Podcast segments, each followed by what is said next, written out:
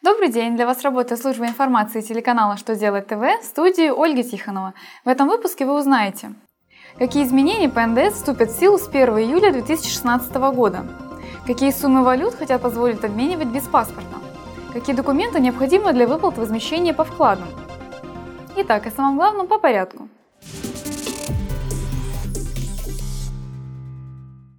Как известно, в отношении товаров, работы и услуг, относящихся к операциям, облагаемых НДС по нулевой ставке, вычет НДС производится в особом порядке на момент определения налоговой базы.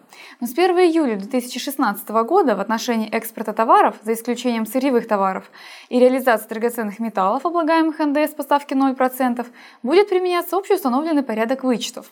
То есть по товарам, работам, услугам, приобретенным для этих операций и принятым к учету начиная с 1 июля 2016 года, откладывать вычет НДС будет не нужно. Также с этой даты для налогоплательщика установлена обязанность по составлению счетов фактур при реализации необлагаемых товаров, если они вывезены за пределы территории России на территории государства члена Евразийского экономического союза.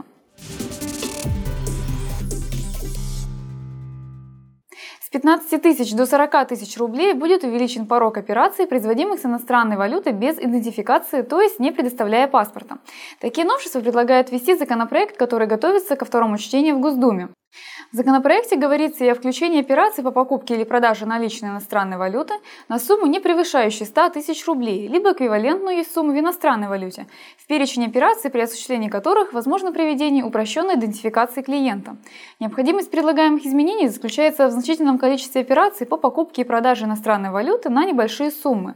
Так сказано в записке к законопроекту. Кроме того, поправки должны привести к снижению операционной нагрузки и затрат банков на оформление таких операций.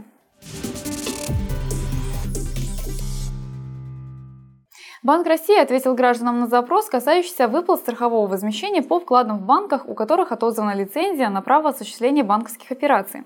Так, чтобы получить такую страховку, нужно, во-первых, написать заявление о выплате возмещения по вкладам по форме, установленной агентством по страхованию вкладов.